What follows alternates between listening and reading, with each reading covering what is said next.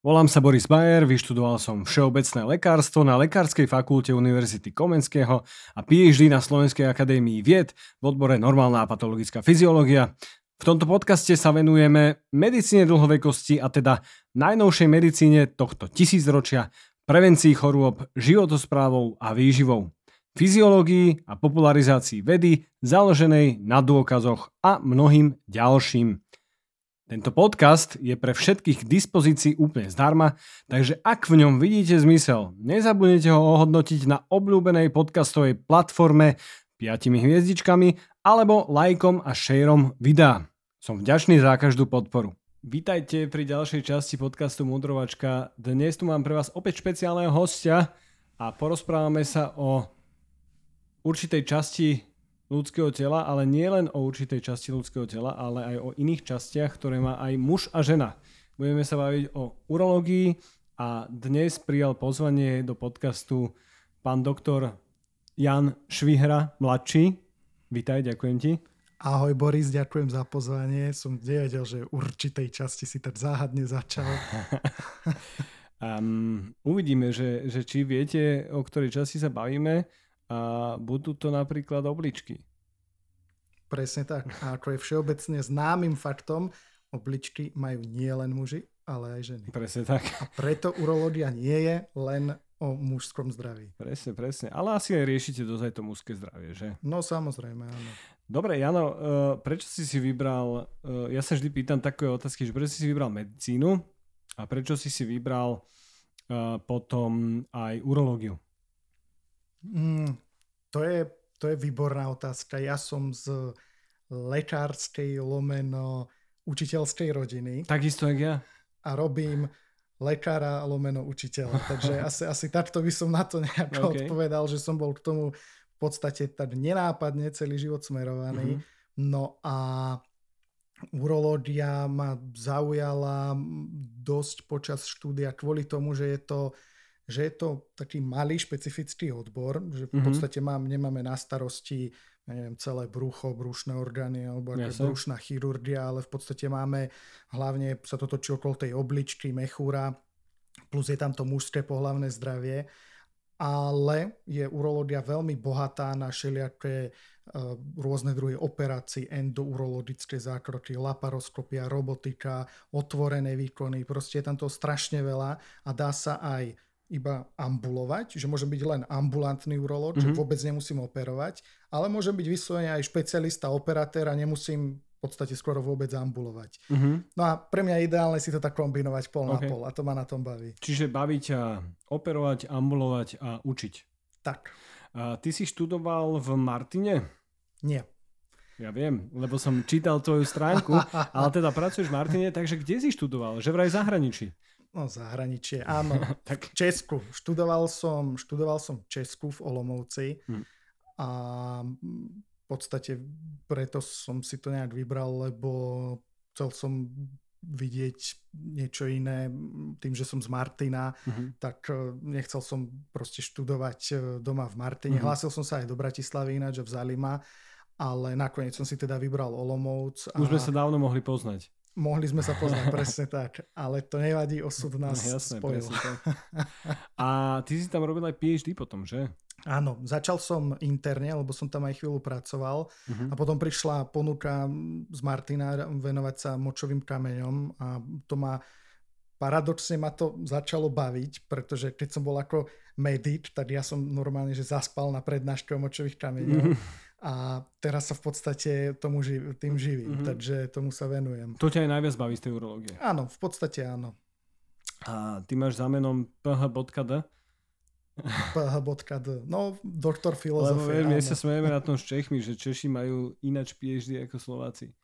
Slováci majú, že phd. To som si, to som si nikdy ne, nevšimol. No. To by som si mal pozrieť v tom diplome, ako to mám. No. Áno, mám diplom z Česka, takže budem to mať tak, ako to majú, ako to majú Česi. Dobre, ja ti, aby som ti to dobre zapísal potom do titulu.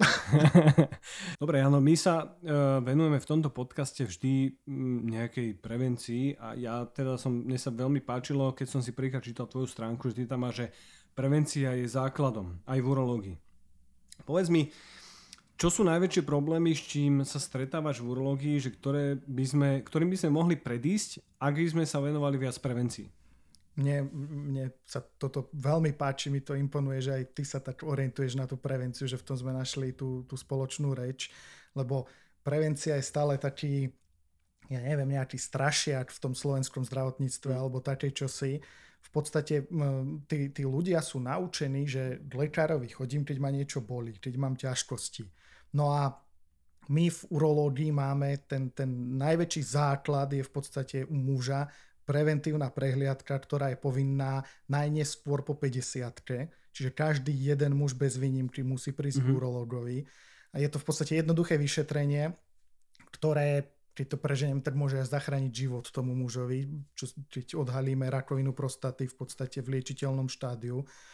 A zároveň mu aj výrazne uľaviť od nejakých ťažkostí s močením pri nezhubnom zväčšení prostaty. Mm-hmm. Čiže tu sú také dve ochorenia, na ktoré hlavne je zameraná tá preventívna prehliadka. Čo sa no robí na tej preventívnej prehliadke? E, tá preventívka v podstate pozostáva z takéhoto rozhovoru, čiže spýtame sa muža, ako, ako sa mu močí, aké má ťažkosti, aké lieky berie, s čím sa lieči.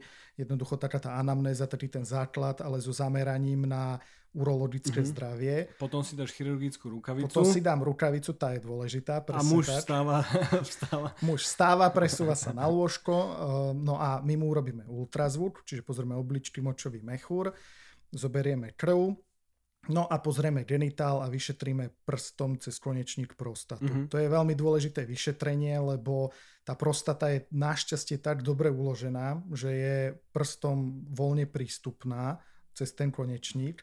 Je to síce pochopiteľne také nekomfortné riešenie, ale nám to strašne veľa informácií poskytne na jednu stranu a na druhú stranu tí muži potom väčšinou hovoria, že strach má veľké oči, že sa to mm-hmm. bali zbytočne, lebo v podstate mm, ja to vždycky tak hovorím, že po ženách chceme, aby chodili raz aj dvakrát do roka ku ginekologovi, čo je ďaleko invazívnejšie vyšetrenie, ultrazvuk a podobne a muž sa bojí nejakého jedného prsta v konečníku, mm. čo trvá keď to preženiem, takže 10-20 sekúnd a mm-hmm. to je všetko v podstate.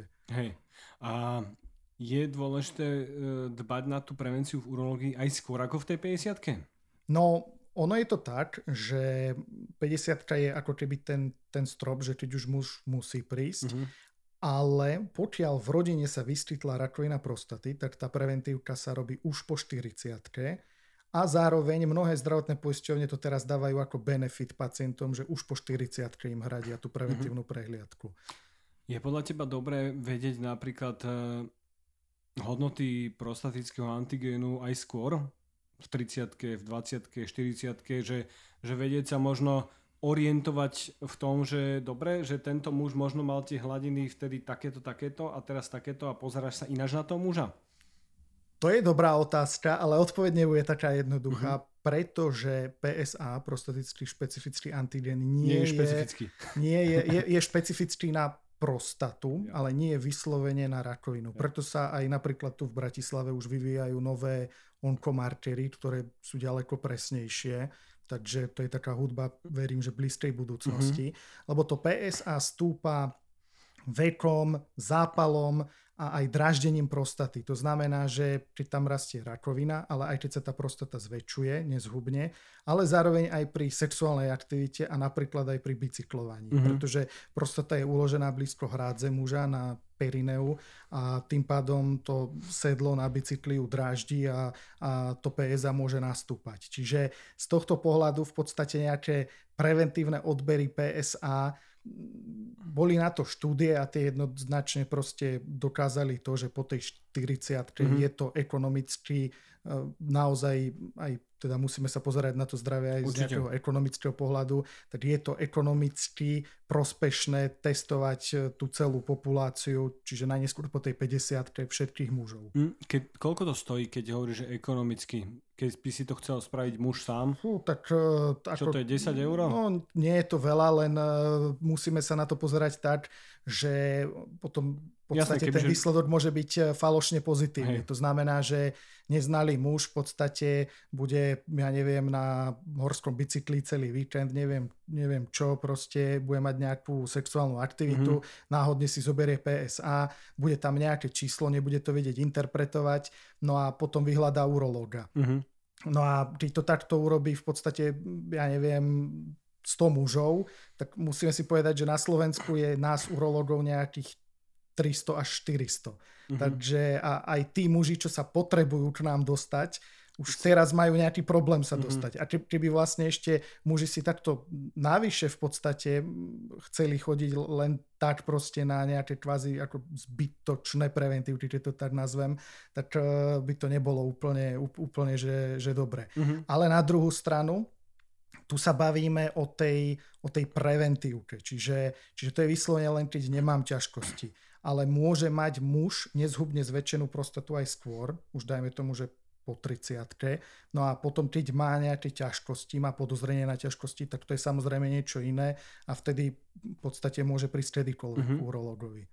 Je, je pravda, že muži, ktorí majú zvýšené hladinu, hladiny androgénov, čiže a najmä teda dihydrotestosterónu, uh, vieme, že teda prostata je tkanivom, kde je veľa tých receptorov na ten dihydrotestosterón, môžu mať zväčšenú prostatu z toho, alebo že môžu mať uh, dokonca zvýšené hladiny prostatického antigénu z toho, že, že majú viac toho dihydrotestosterónu?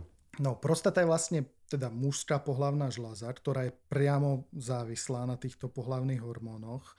A vieme to povedať tak, že napríklad keď e, boli v stredoveku tí kastráti, čo boli v podstate tí mladí chlapci vykastrovaní, aby mali tenké hlasy, mohli spievať, tak uh, oni nemali žiadne ťažkosti s prostatou. Uh-huh. A to jednoducho platí, že keby v podstate sa v skorom detstve jednoducho muž vykastroval, čiže sa odstráni z veľkej časti tá aktivita pohlavných hormónov, tak ťažkosti s prostatou mať nebude. No lenže pochopiteľne to asi nie je úplne, že asi by sme vybrali ľudstva, presne tak. No a na druhú stranu ale ako muž starne, tak v podstate tá aktivita tých a množstvo tých pohlavných hormónov klesá a my to poznáme aj dokonca, keď sa to deje v skoršom veku, tak sa to volá tzv. syndrom starnúceho muža, mm-hmm. že v mhm. podstate má nedostatok týchto hormónov a to je, znamená, že má také celkové chradnutie, svalovú slabosť, e, zlé nálady dokonca, je to jednoducho taký komplex e, Znižený príznakov, libido. presne tak a aj toto v podstate sa nejako dá vyšetriť a liečiť. No a e, tým pádom ale, že tá aktivita tých pohľavných hormónov klesá, tak by sme proste čakali, že aj tá prostata sa bude zmenšovať, ale ona s vyšším vekom rastie a objavuje mm. sa to nezhubné zväčšenie. No a toto sa vlastne skúmalo, že teda prečo sa to deje. Mm-hmm. No a prišlo sa na to, že pravdepodobne je to kvôli tomu, že tá prostata je teda celý život nejak dráždená tým, že prebieha cez ňu moč, že je v podstate v kontakte s močovou trubicou a teda s močom, s baktériami, objavujú sa tam nejaké mikrozápaly, tým, že ako je lokalizovaná na hrádzi na tom perineu, čiže aj to nejaké sedenie a tak ďalej, to všetko dráždi tú prostatu, plus samozrejme stres, prekrvenie a tak ďalej. No a to vedie pravdepodobne k tomu, že sa tam objavujú nejaké chronické zmeny, chronické zápaly, ktoré vedú k tzv. apregulácii receptorov že tie receptory prostaty sú prehnane dráždivé mm-hmm. na ten testosterón mm-hmm. a tým pádom aj nižšie hladiny hormónov stačia na to, aby tá prostata nezhubne sa zväčšovala a, a rástla. Je viac senzitívna na androgény. Tak, presne tak. Odborne povedané, presne tak. A e, ja, som, ja som počúval jeden zahraničný podcast medicínsky, že, že, je, že to percento mužov, ktorí majú rakovinu prostaty sa vekom že markantne zvýšuje. Vieme nejaké štatistiky povedať e, našim divakom alebo poslucháčom, že ako to vyzerá z hľadiska, z hľadiska teda rizika, že koľko percent mužov môže mať v akom veku? Ja toto rád hovorím, pretože mm-hmm. potom tých mužov takto prilákam skôr k urologovi, keď ich takto vydesím to trošku. Chceme. Čiže, e, čiže je, je to, znie to trochu desivo, ale po 60 má každý druhý muž mikroskopicky nezhubne zväčšenú prostatu. Uh-huh. Čiže už každý druhý muž má nejaké zmeny po 60 čo sa týka tej benignej hyperplázie uh-huh. prostaty a s vyšším vekom to pochopiteľne stúpa. A každý 8 má po tej 60 už aj že výrazné ťažkosti, že sa to prejavuje. Uh-huh. Čiže keď si to vezmeme, to je, to je neskutočné číslo. Uh-huh. No a čo sa týka karcinomu prostaty, čiže rakoviny, tak tá tiež má priamy súvis s vekom, že jednoznačne vek je rizikový faktor karcinomu prostaty. A boli také teoretické štúdie, ktoré hovorili, že keby sa muž dožil stovky, uh-huh. tak, tak šancu, že sa mu objaví rakovina prostaty, môže mať až okolo 100%. Mm-hmm. Že v mhm. podstate tá štúdia hovorila, že, že, že skôr či neskôr to pomaly dojde, že na každého mm. muža. No samozrejme, stovky sa dnes nedožívame, ale na druhú stranu treba si uvedomiť, že naozaj tá populácia starne no a tým pádom v podstate sa vystavujeme aj e, tým neduhom toho vyššieho veku a jeden z nich je jednoznačne karcinom prostaty. Čiže je to jednoducho na vzostupe určite. Uh, super, že to hovoríš, lebo to je presne tá štatistika, ktorú tam hovoril, že naozaj, že vekom on, on hovoril, že 90-ročný muž 90%, 100-ročný muži 100%. A ako môže ovplyvňovať zdravie muža to zväčšenie prostaty alebo aj rakovina prostaty? Že čo to do praxe pre ľudí môže znamenať? Lebo tí mladí muži, ktorí to pozerajú alebo počúvajú, si možno nevedia predstaviť tie problémy, ktoré ich môžu čakať, ak zanedbajú preventívku. No, tá Rakovina prostaty sa v podstate v tom skorom štádiu neprejavuje absolútne nejako. To znamená, že proste nič, ani nejaké že častejšie močenie alebo krv v moči alebo niečo také, čo si verejnosť myslí, mm-hmm. tak bohužiaľ v tom skorom štádiu nie je prítomný žiadny príznak. Čiže to absolútne bezpríznakové ochorenie v tomto mm-hmm. momente väčšinou.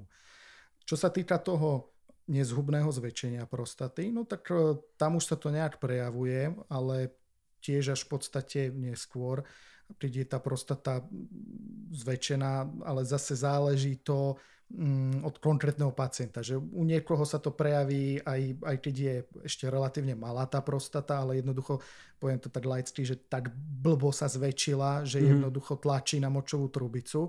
No a u niekoho sa to prejaví až neskôr tá celá idea za tým je veľmi jednoduchá.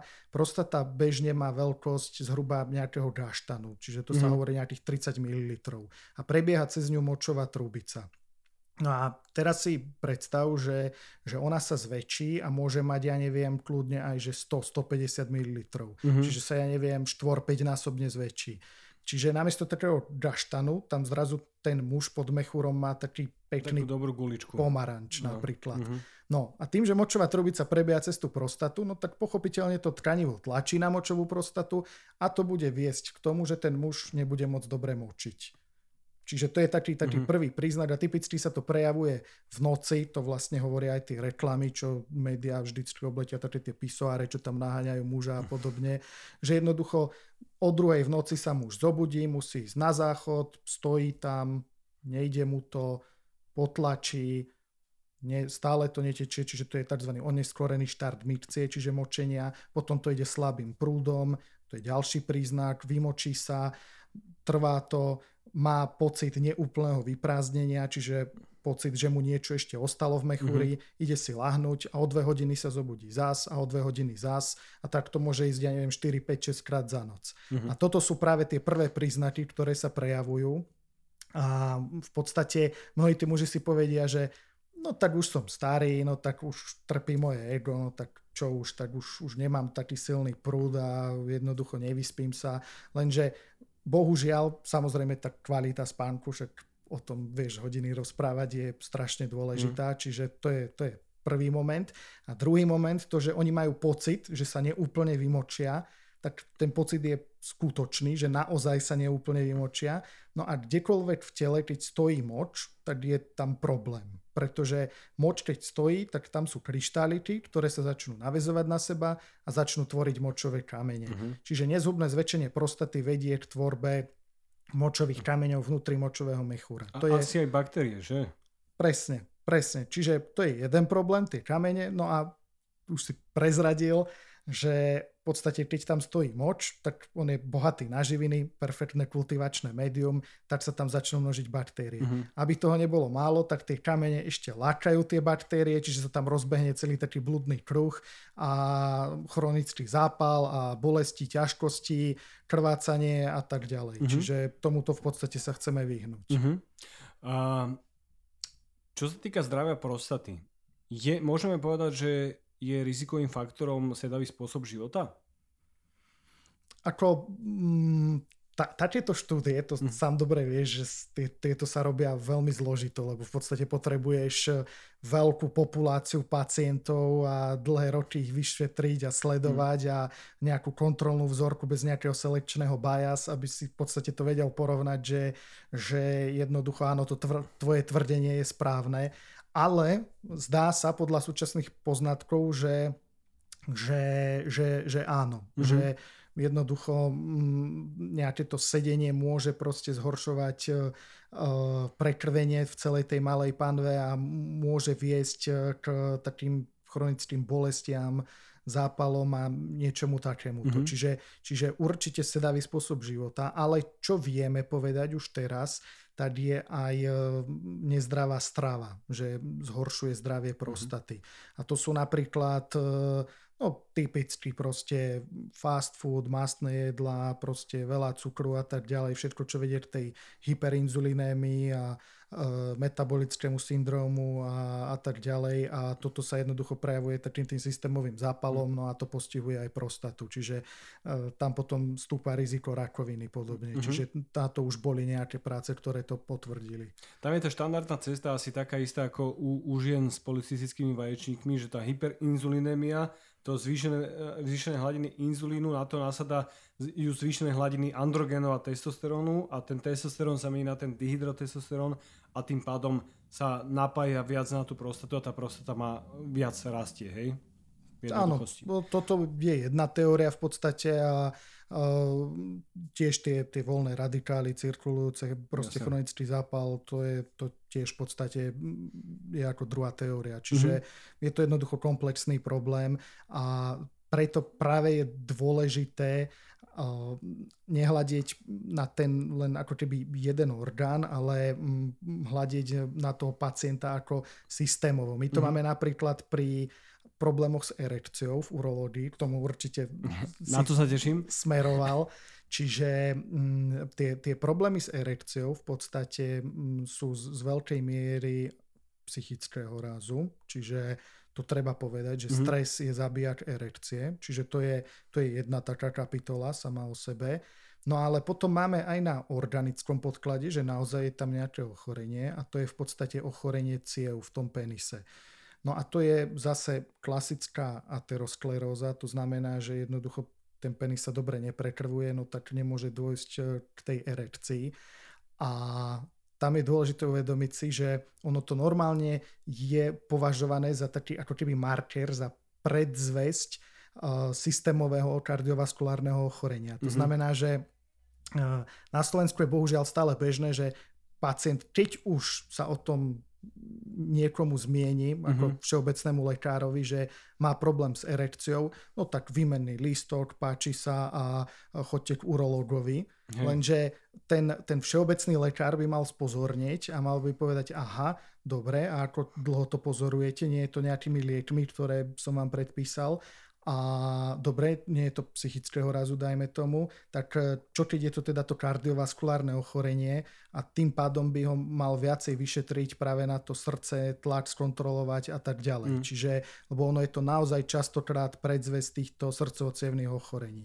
A preto o tom treba hovoriť. To je dôležité, ale dôležité aj to, čo si povedal, že, že je to často psychické ochorenie, problém teda s, s tou časťou tela, ktorú muži majú podľa mňa veľmi citlivú a, a takéto ego, ktoré je často späté s tými hladinami voľného testosterónu, e, často to muža nepustí do toho, vieš, že, že priznať si, že môže mať problém psychického rázu, môže mať veľa stresu, vieš, ani, ani povedať, že mám problém s, s tým, že uh, zrazu mi tam dole niečo nefunguje, čo, čo by fungovať malo, vieš, že, že to je podľa mňa o tom, že hovoriť o tom, uh, tým mužom, že nebojte sa, Uh, jednak tí lekári majú Hipokratovú prísahu, takže to nepovedia nikomu, ani, ani manželke, ani priateľke, ani, niko, ani kombinácii týmto, týmto ľudí, a, ale teda, že naozaj uh, veľmi často sa, sa stretávame s tým, že muži sa boja chodiť na tieto preventívky. A boja sa chodiť k urologovi, lebo, lebo teda uh, vieme teda, s čím to je späté. S tým, s tým našim nejakým egom. A stretáva sa s tým aj ty v praxi? No áno, to je jeden z takých tých e, najväčších problémov, mm. čo riešime a stretávam sa s tým väčšinou práve v tej takej najhoršej možnej situácii a to znamená o tretej v noci v nočnej službe, keď som unavený, tak e, príde pacient e, s ťažkosťami, napríklad s tou nezhubne zväčšenou prostatou a tak hrdo zahlási, že v podstate, ja neviem, má 65 rokov a hrdo zahlási, že že ja po doktoroch nechodím, ja som v živote urologa nebol. Mm-hmm. Hej, že sa tým až, až tak chvália, mm-hmm. že mhm. vlastne oni nechodia po urologoch, že úplne tá generácia to má tak zle yes. zafixované, že jednoducho uh, jednak, uh, že k doktorovi sa fakt chodí len keď mám ťažkosti mm. a zároveň, že jednoducho uh, proste muž musí byť ten, ten, ten silný jedinec, ktorý nie je chorý, ktorý nemá choroby, nemá ťažkosti, mm. živí tú rodinu mm-hmm. a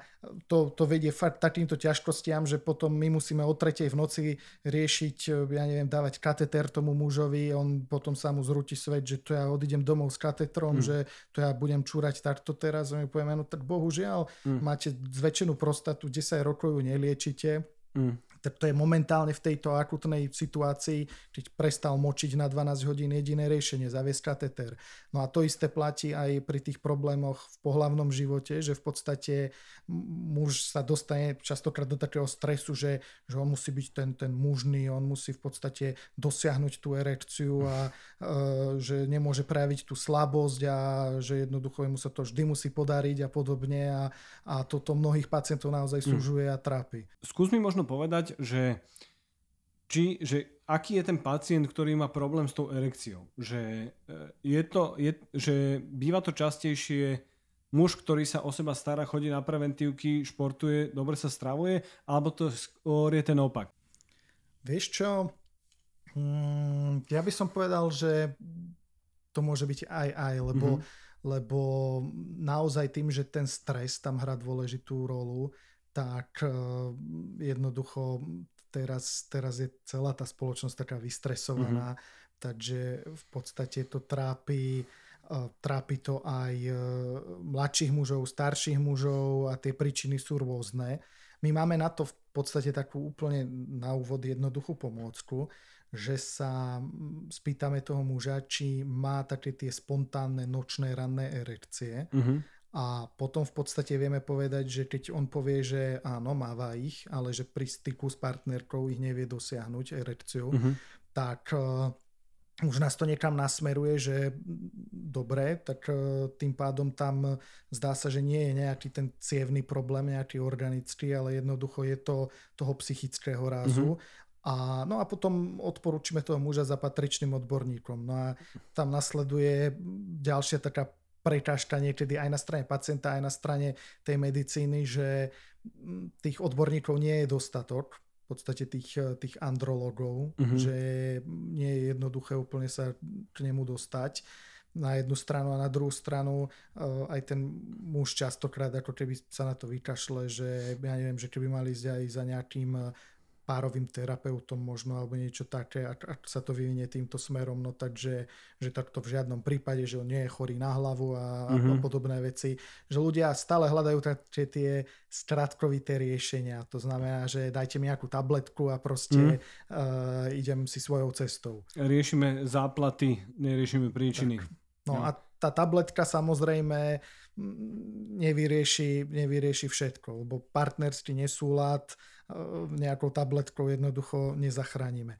Samozrejme, môže tá tabletka niekedy fungovať ako také, ja neviem, nie že placebo, ale taký, taký stimulant, že ten muž, že, že toho muža to tak ukludní, mm-hmm. že mám teraz tú tabletku na erekciu, tak, tak to pôjde lepšie. Mm-hmm. No ale e, keď ja neviem, raz majú nejaký partnerský nesúlad, no tak e, jednoducho ten problém je inde. Testosterón je hormón všeličoho, len nie teda nejakej, nejakej lásky. Áno. A, a testosterón je hormón, ktorý, ktorý e, je spätý proste s sexuálnou dominanciou a s, s kompetíciou. A e, vieme to napríklad na štúdiách, kde majú, že vtáky, ktoré sú prirodzene monogámne a keď im píchali taký derivát testosterónu, tak hlasnejšie spievali a oveľa menej času trávili v hniezde a, a e, vábili proste tie iné samice. Naopak tým, ktorí, ktorým pichali vlastne, môžeme to v jednoduchosti pre poslucháčov nazvať, že, že blokátory tých androgénov, tak tí spievali menej hlasno, menej často a trávili oveľa viac času v tom hniezde. Deje sa to bežne aj na, na iných zvieratách, ktoré sú že vzťahovo monogámne a, a že proste v momente, ako im... Sú napríklad čo, labute? E, labute ináč to neviem, ale viem, že niektoré druhy, to sú také nejaké hraboše, myslím, že hraboše sú to, neviem, neviem jak sa to po slovensky povie, myslím, že sú to hraboše, tak, e, tak e, naozaj, že tých, ktorých napíchali testosterónov, skrátka zmenili svoje sexuálne správanie. A, a to je úplne prirodzené, pretože uh, láska, že čo je láska, že láska, to sme sa hlboko dostali. To sme sa hlboko ale, dostali. Že, ale, Sexuálne že, zdravie hrabošov.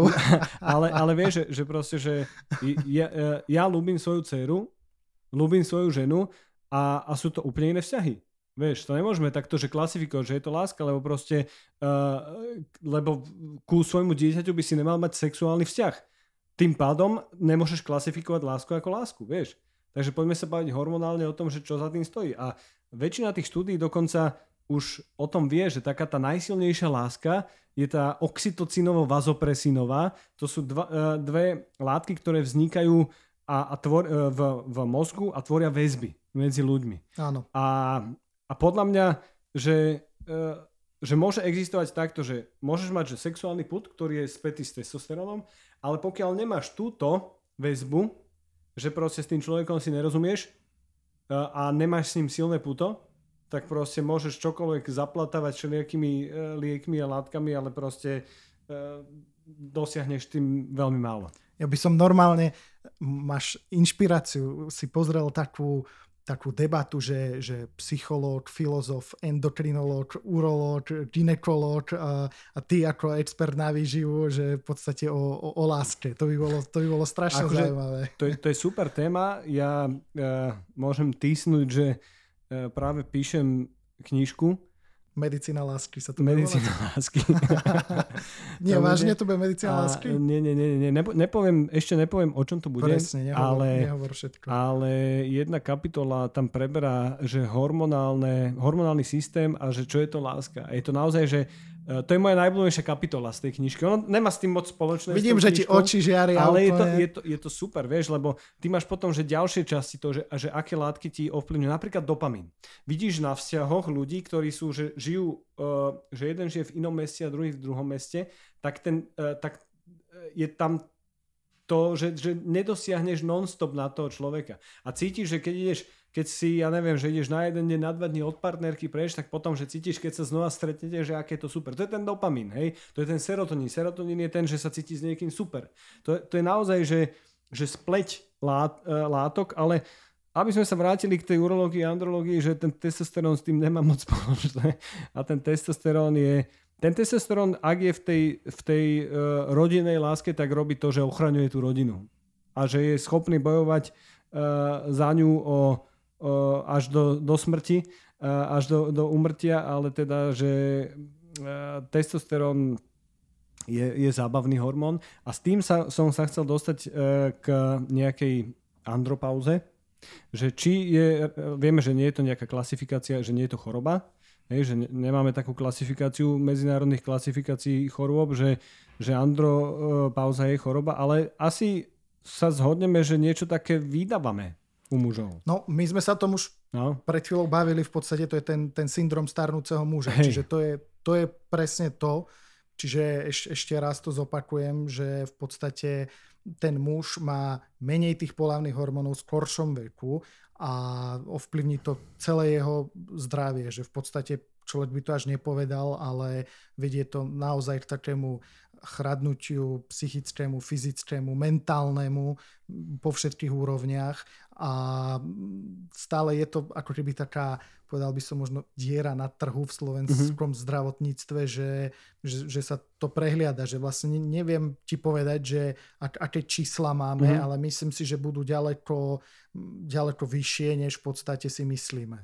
A myslíš si, že cesta je uh, to, čo sa deje v zahraničí, v západnej medicíne, že substitúcia malých dávok androgénov a sledovanie urológom alebo andrologom a tak, aby tie dávky neboli nejaké, že jak si dajú kulturisti pred súťažou, ale že, že ktoré by vedeli substituovať to, čo im padá počas toho roka? Jednoznačne, jednoznačne to je cesta, ale presne ako si povedal, musí to byť v podstate Mm, štandardizovaná liečba u odborníka. Čiže tak. to znamená, že to, je, to, sú, to sú andrológovia, to sú moji kolegovia, čo sa tomu venujú, ale stále ich nemáme, že dostatok. Už, už nás, urológov je málo a ešte špecialistov na andrológiu je ešte menej. Takže možno teraz niekoho motivujeme aj tvojimi krásnymi filozofickými zamysleniami o láske, aby, aby sa tomuto smeru mhm. venoval, lebo je to naozaj, naozaj dôležitý odbor medicíny.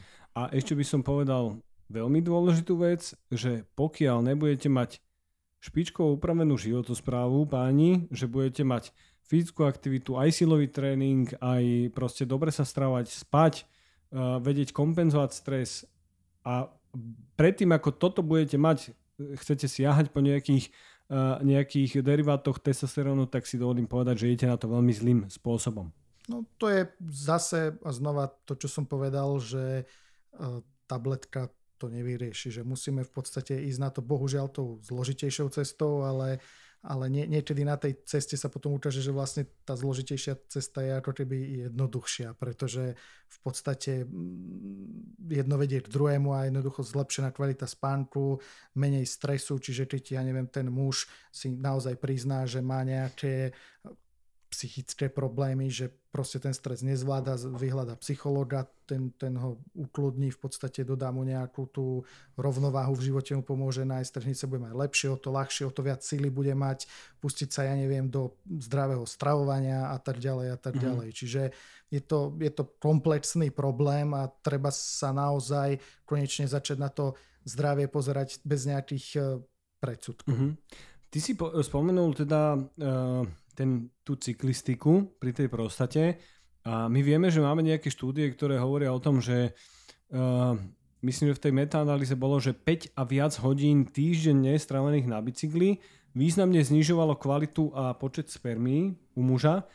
A, a teda tie, tie tých hypotéz tam bolo viacero, ktoré sa tam hovoria. Jeden z tých, že dobre, že keď sa e, cvičí dlhá aerobná aktivita, tvorí sa viac kortizolu, menej ide to tou cestou androgénov.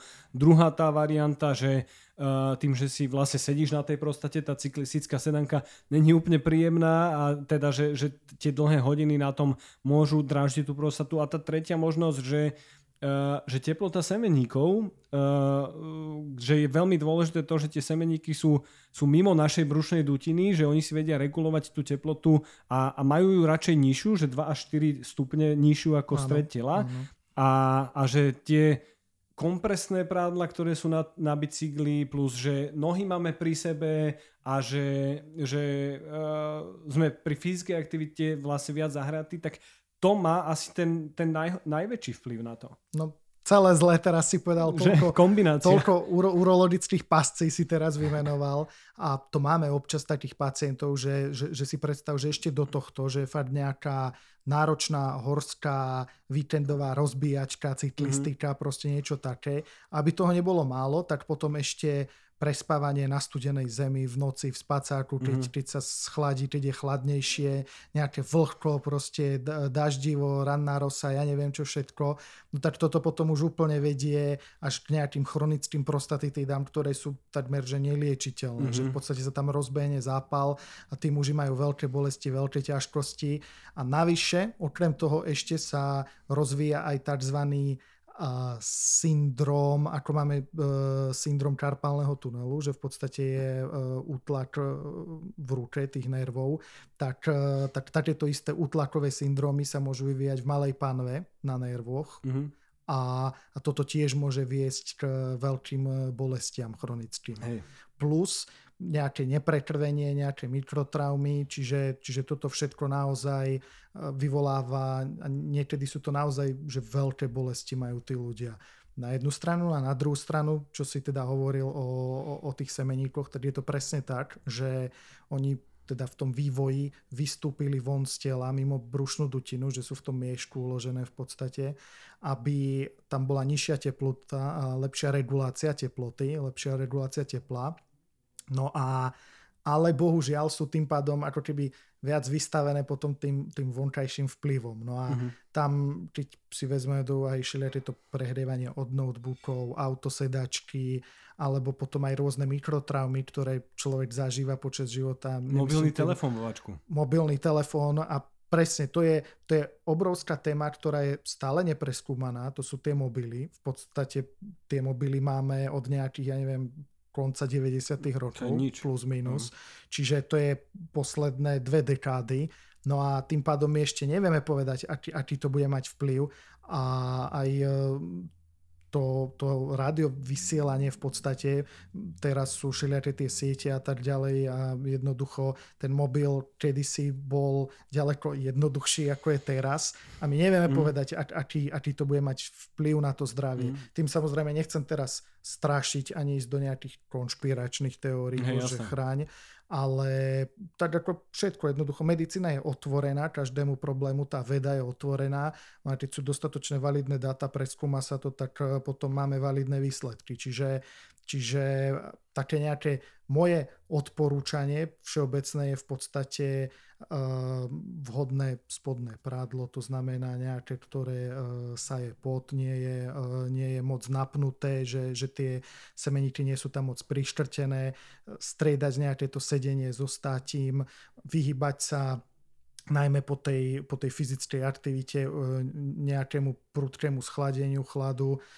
Samozrejme iné je potom nejaká ľadová sprcha, keď e, len človek musí byť trénovaný na to. Hej. Lebo pochopiteľne, keď e, by si išiel, že vonku je 30 stupňov, hej, krásny letný deň a tak sa zrazu rozhodne, že idem si dať ľadovú sprchu a celý sa obleješ ľadovou vodou, no tak ti to dobre neurobí. Ale, ale keď jednoducho tú ľadovú sprchu praktizuješ že dlhodobo pravidelne, tak potom zase to má tie zdravotné benefity. Hej to je zase tvoja téma. Hej, no e, a presne ako hovoríš, že nekonšpirujeme, to sú proste validné dáta, ktoré sa ukazujú, že tie mobilné telefóny e, používame príliš často a hlavne, hlavne e, sme s nimi, že absolútne spätí, už, že, nie, že tá dávka taká, že, že ono, ja si myslím, že mobilný telefón, kebyže používame tak, jak sa 20 rokov dozadu, že sa proste zavolalo, položilo sa to na stôl, tak nie. Ale teraz vidíš tých ľudí všetci, to majú, že idú, dajú si to do prednehovačku, potom si to vyťahnú, majú to e, na, na e, lone položené a, a skrátka četujú, scrollujú a, a zároveň ani nemáme, že vieš, každý mobilný telefón je inak nastavený technicky a aj tie, tie, tie, tie Wi-Fi áno, sú áno. nastavené. Čiže, ale, ale tie prvé dáta tam nejaké, nejaké sú, že, že asi treba ten telefón využívať čo najmenej ako treba a, a nielen mobilný telefón, to isté platí o tom bicykli, že my nestrašíme, to sú proste nejaké relevantné informácie z vedeckých štúdií, že ak vám ide o plodnosť alebo proste o tieto veci, o ktorých sme sa bavili, tak s tým bicyklom to nechcete preháňať a chcete to varírovať aj, aj v nejaké iné fyzické aktivity a, a ten bicykel bude v tom prípade absolútne v poriadku. Že? Áno, no tam všetko je to nakoniec, na konci dňa vždy o takej zlatej strednej ceste. To znamená, že nemusí sa človek vyhybať cukru, ani, ani hamburgerom, ani bicyklovaniu, ani mobilnému telefónu, no, no ale nemôže naozaj byť 24 hodín denne na mobile, nemôže, takisto nemôže 7 dní v týždni non-stop byť na bicykli a poškodzovať si ten na mobile, a... na mobile, na bicykli a jedením hamburgeru Hamburger, naraz. Presne. A, a, a stále dokola žiť takto, lebo to, to sa prejaví. Jednoducho tá záťaž e, všetko musí byť e, vyvážená, kombinovaná. Zlatá stredná cesta. Super. A čo sa týka tých pre teba najkrajších vecí z urológie, uh, kamene. Uh, ja teda viem nejaké, nejaké základy o tej výžive, uh, ale teda možno, možno povedz, viac o tom, že aké tie kamene všelijaké sú, lebo vieme, že máme rôzne typy uh, tých kameňov a, a, a čo s tým spraviť vlastne? To je výborná otázka. No, tých kameňov je strašne veľa typov, ale v zásade 70% tvoria kalcium oxalaty. Salaty. Čiže kalcium oxalatové komplementy. A tie zase môžu byť, že monohydrát, dihydrát, to sa dokonca volá ako... kreatín. ako, ako šutre normálne, že juvelit a judelit. A to sú normálne kamene, ktoré nájdeš aj v prírode. Ja som bol v Prahe v múzeu a to normálne bol proste vyložený, že, že ako sa našiel v prírode, ale oni teda ich vedia vytvoriť aj naše obličky, Hej. keď sa moc snažia ja tak hovorím, že z človeka sa stane perlorodka, lebo ono to niekto, presne... Niekto ich zbiera, hej? Áno, ono to presne tak prebieha, že jednoducho malé zrnko, kryštálík, volá sa to, že nukleácia agregácia, začne sa to navezovať na seba, no a narastie tam kameň v tej obličke. No a bežná populácia teda tak nejak tuší, že alfa omega bude ten pitný režim. Čo už je horšie, takže vlastne čo je to ten dobrý pitný režim. Teda ja kade chodím, tade sa snažím robiť tú edukáciu, že ten zdravý pitný režim je taký, aby sme mali svetlo-žltý moč. To znamená, že jednoducho, keď je vonku zima, nehybem sa moc, dajme tomu v daný deň, nebol som si zabehať, proste sedím, sedím doma, nič, nič nerobím, no tak nemusím za deň vypiť 4 litre vody, aby som si splnil nejakú tabulku. Mm-hmm. Tam je to potom nežiaduce časom dokonca, pretože tie obličky tiež nie sú, že továreň na moč a tak ako sa všeobecne v populácii hovorí, že aby sme mali menej soliť, no tak si vezmi, že teraz tým dôchodcom nakážeme, že musíte menej soliť a oni potom dať, kde si povedia, že no dobre, ale musíme veľa piť a naozaj máme takých pacientov, že, že sa strašne prelievajú tekutinami, mm-hmm. málo solia, no a potom majú málo minerálov v tele, Jasne. pretože jednoducho sa o ne pripravia. Čiže naozaj platí to, treba menej soliť, platí to, treba piť dostatok tekutín, ale nič nepreháňať. No a ešte raz, čiže ten prirodzený pitný režim by mal viesť k svetlo-žltému moču. To znamená, že keď je moc moč príliš tmavý, tak v podstate pijem málo, pochopiteľne. Mm-hmm. No a keď je zase príliš číry ako tekutina, no tak som to prehnal a pijem veľa. Nemusí to tak byť zase 100% času. Ráno je človek prirodzene dehydrovaný po noci, takže ten moč je tmavší, ale jednoducho počas dňa by mal človek ísť raz, dajme tomu za tie 3 hodiny sa vymočiť a tomu prispôsobiť to pitie. Keď je jednoducho teplo, behám, potím sa, no tak musím piť viacej a ako som vravel, keď sa menej hýbe, menej sa potím, no tak mi stačí piť menej. Mm-hmm. Čiže to je taký ten pitný režim. Potom sa už pomaly dostávame ďalej, že, že teraz je otázka, že čo piť. Lebo tam narazíme na také tie všelijaké mýty, že, že, že, že, že juice, pivo, tvrdá voda, minerálky, mm-hmm. že, že čo je v podstate to najlepšie. No tak to pivo, to je zase môj mhm. obľúbený mýtus, že žiadne pivo nie je zásadité, to je, to je hlúposť. Je, je najmenej kyslé. Presne, najmenej kyslé, ale každý alkohol je kyslý, takže, ja. takže žiadne pivo kamene nerozpustie, aj keby bolo zásadité, tak eh, tie kalcium oxaláty sa v podstate rozpúšťať nedajú, takže Hej. jednoducho, keď tam ten kameň je, tak tam ten kameň je a pivo pomôže len tak, že ho vymočíme von z tela. To je, to je tak všetko v podstate, čo môžeme urobiť. No, ale čo sa týka, mm, čo sa týka tých ďalších tekutín, tak tvrdá voda v podstate sa skúmala, ale nepreukázal sa nejaký jednoznačný vplyv, že, že by tvrdá voda jednoznačne znamenala riziko močových kameňov. Mm-hmm. A pri minerálkach je to vždycky o tom zastúpení minerálov, čiže ako netreba to preháňať, ale bežná populácia sa v podstate nejakým minerálkam vyhybať nemusí. Mm-hmm. Iné je to už, keď človek trpí na močové kamene, ale tak potom to záleží od konkrétneho pacienta. No a tu sa dostávame teraz k tej výžive samotnej. Mm-hmm. To, to, ťa, to ťa bude asi, asi zaujímať. Čiže e, pri tej výžive v podstate platí to, že bežná populácia má nedostatok vápnika. Okay. A ľudia si teda myslia, že tie kamene sú teda kalcium oxalátové, čiže šťavelano vápnikové. Čiže by to zase tak vyzeralo, že no tak prestanem príjmať ten vápnik a budem mať menej kameňov. Ale bohužiaľ práve ten nedostatok vápnika zvyšuje riziko tých kameňov a tým pádom bežná populácia úplne v pohode môže vápnika príjmať dostatok, až, až viac ako ho príjmame, pretože naozaj jeho chronický nedostatok v tej populácii bez nejakého strachu zo vzniku močových kameňov. Na druhú stranu. Máme vybraných pacientov, ktorí to zase preháňajú s konzumáciou teda hlavne mlieka, mliečných výrobkov. Mm-hmm. Sú nejaké tie farmárske mikropopulácie, že v podstate je farmár, hej, má mliečnú farmu, no a jeho hlavný pitný režim je postavený na mlieku, čiže namiesto vody pije mlieko a na obed má sír a na večeru ďalší sír mm-hmm. a potom si dá ako dezert ešte iný sír. No a tým pádom, keď takto celý deň žije na síre, no tak naozaj má príliš veľa vápnika a z toho mu rastú potom tie kamene. Mm-hmm. Čiže zase zase nejaká zlatá stredná mm-hmm. cesta. Uh, za mňa to isté presne, ako hovorí, že keď boli tie, mne sa páčili tie, tie minerálne vody, keď som čítal nejakú štúdiu a dobre to vyzeralo v tej, ale ne, neostal som iba pri tom abstrakte, tak čítam to ďalej, ďalej a, a že dobre to vyzerá na konci, že fundings a tam bolo, že, že štúdiu sponzorovala nejaká asociácia minerálnych vod USA, tak som to vypol. To sa veľmi často v tých štúdiách dostávame k takýmto veciam, hej, že raňajkové cereálie, alebo výrobcovia vajec, alebo avokáda, avokádo hez a, podobné, že sponzorujú tie štúdie a hoci tie štúdie môžu byť zaujímavé, tak už v tom momente proste potrebujeme vyberať tie, kde tie fundings nie sú.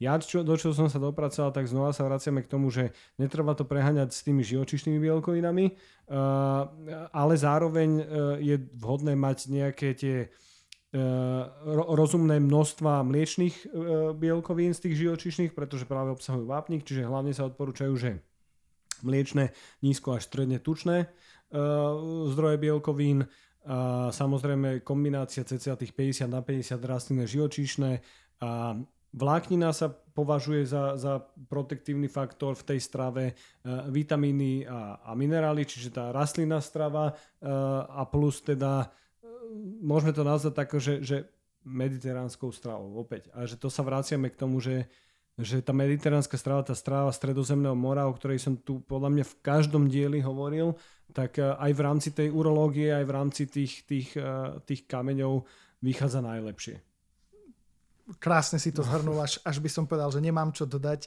Presne tak, človek by sa až chcel presťahovať tam k tomu stredozemnému moru. Najväčší paradox je, že už aj tí ľudia tam sa ale ako keby mnohí nestravujú mm. touto stravou, Pravda. lebo tá urbanizácia a fast foody a všetko toto preniká do každého kúta sveta, mm. skôr či neskôr, rýchlejšie či pomalšie ale naozaj podľa tých štúdí tá stredomorská kuchyňa vychádza najlepšie. A teda bohužiaľ to je možno by som povedal až také ja neviem, kontroverzné, ale e, naozaj ten mierny príjem mesa a mesových e, produktov e, je, čo sa týka zdravia obličiek a močových kameňov, lepší ako napríklad vegánska Určite. a vegetariánska strava. Čiže sú, sú na to štúdie, možno do budúcna budú vyvrátené, ale momentálne tie štúdie hovoria, že naozaj tá najlepšia strava na obličky, čo sa týka močových kameňov, je tá stredomorská,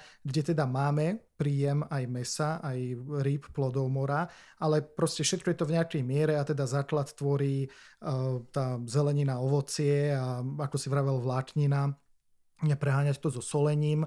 No a proti kameňom je ešte, alebo teda kameňom dosť pomáhajú aj uh, tie kolové nápoje, cukrovinky, uh, sladené nápoje, proste veľa, veľa cukru a vypražané a tak ďalej a tak ďalej. Čiže aj toto je ako podstate nevhodné zase v nadmernej miere. Čiže, mm, lebo my to potom mnohým pacientom hovoríme, že ale to neznamená, že vy teraz musíte úplne vypnúť všetko, čo máte radi a úplne žiť život v depresii, že už si v živote nedáte hmm. ten hamburger a, a proste tú čokoládu a neviem čo, ale jednoducho treba, treba to obmedziť. A napríklad pri tých kalcium oxalátových kameňoch, tam je alfa-omega príjem oxalátov, no a na oxaláty je bohatá čokoláda, orechy, špenát, rebarbora. Čiže to sú samé mm. zaujímavé potraviny. Orechy sa v podstate odporúčajú konzumovať, že sú zdravé proste na, na mozog a tak ďalej. Uh, omega, mastné kyseliny a tak ďalej. Ale mm, zase to neznamená, že ten pacient sa ich má vzdať tých orechov, len má mať v hlave takú kontrolku, že vedieť dobre, trpím tými močovými kameňmi, vytvárajú sa mi, takže na večeru si dám zahrsť orechov ešte večeri, ale už si nedám, ja neviem, že rebarborový koláč a ešte aj, ešte aj uh, horúce kakao a čokoládu a ešte aj špenátový prívarok mm. ďalší deň hneď na obed a, a tak ďalej a tak ďalej. Čiže držať to potom na nejakom, e, na nejakom minime, aby jednoducho sa tých problémov vyvarovali. Jano, super, ja ti ďakujem, že si že si prišiel, že si, že si prijal toto pozvanie na podcast a ja dúfam, že sa vidíme aj na budúce, lebo my ešte máme čo prebrať, takže e, naozaj ďakujem, že si prišiel ako host. Ďakujem ti za pozvanie tá filozofická debata sa mi veľmi páčila, ja tak rád si občas tiež zafilozofujem, takže, takže páči sa mi, že to nebolo len také suché, ale že sme zabrdli aj do takých rôznych úskalí psychológie a podobne. Na budúce v tom budeme pokračovať. Určite, budem, budem sa tešiť a, a budem sa tešiť aj, aj na, na tvoju ďalšiu knižku. Sú to super diela, takže myslím si, že zase si otvoril zaujímavú tému, ktorá tu ešte nebola, aj o tej láske, hormónoch a podobne, takže teším sa na to. Ďakujem. Tento podcast má iba informačný charakter. Informácie z tohto podcastu neslúžia ako diagnostika a terapia vášho zdravotného stavu. Využitie informácií a hlavne nesprávnym spôsobom je na divákov a poslucháčov vlastné riziko. Počúvanie podcastov nesupluje návštevu vášho lekára.